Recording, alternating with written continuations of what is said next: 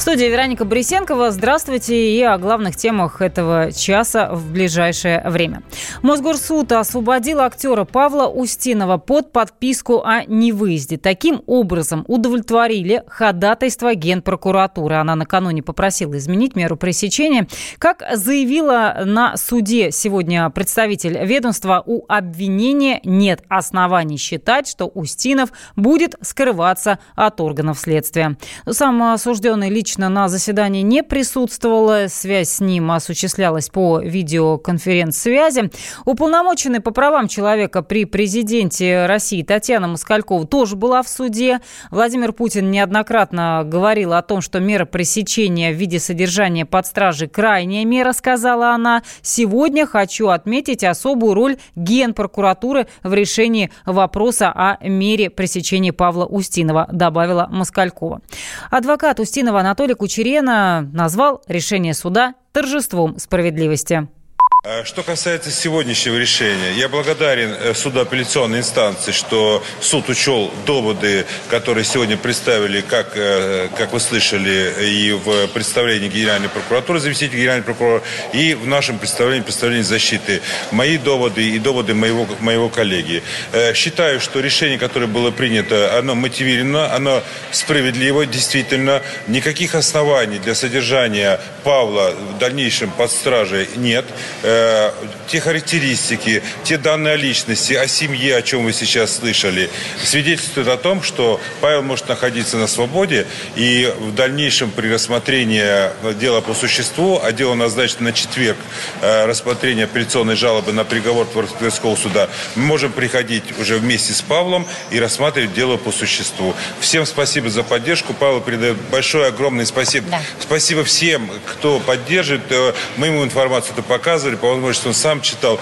Огромное спасибо, потому что это действительно поддержка, это действительно гражданское общество. Люди объединились, именно не зная даже Павла, не зная семью Павла, они э, объединились вокруг этого для того, чтобы поддержать человека в трудной жизни ситуации. А во всем остальном, я думаю, мы разберемся.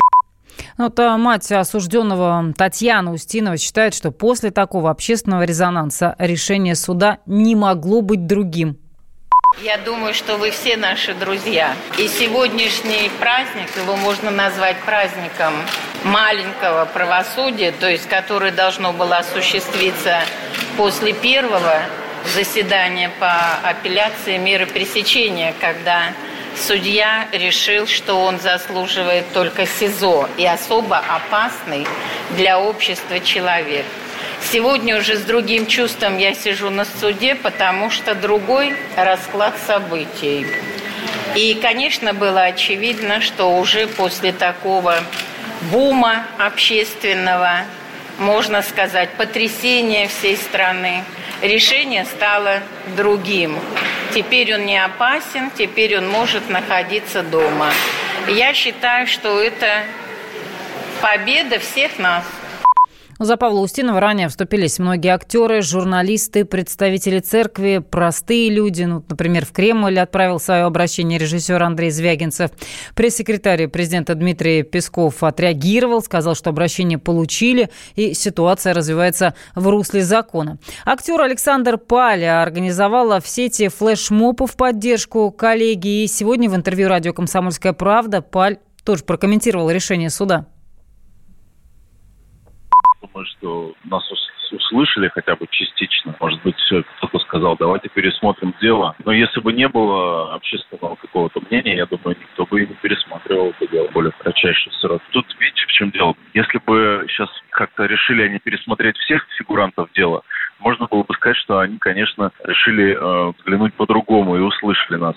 А так как присмотрели пока только дело Паши, то ощущение, что просто потому, что нас э, много вышло и много стало говорить, чтобы точечно решить эту проблему, они услышали точечно.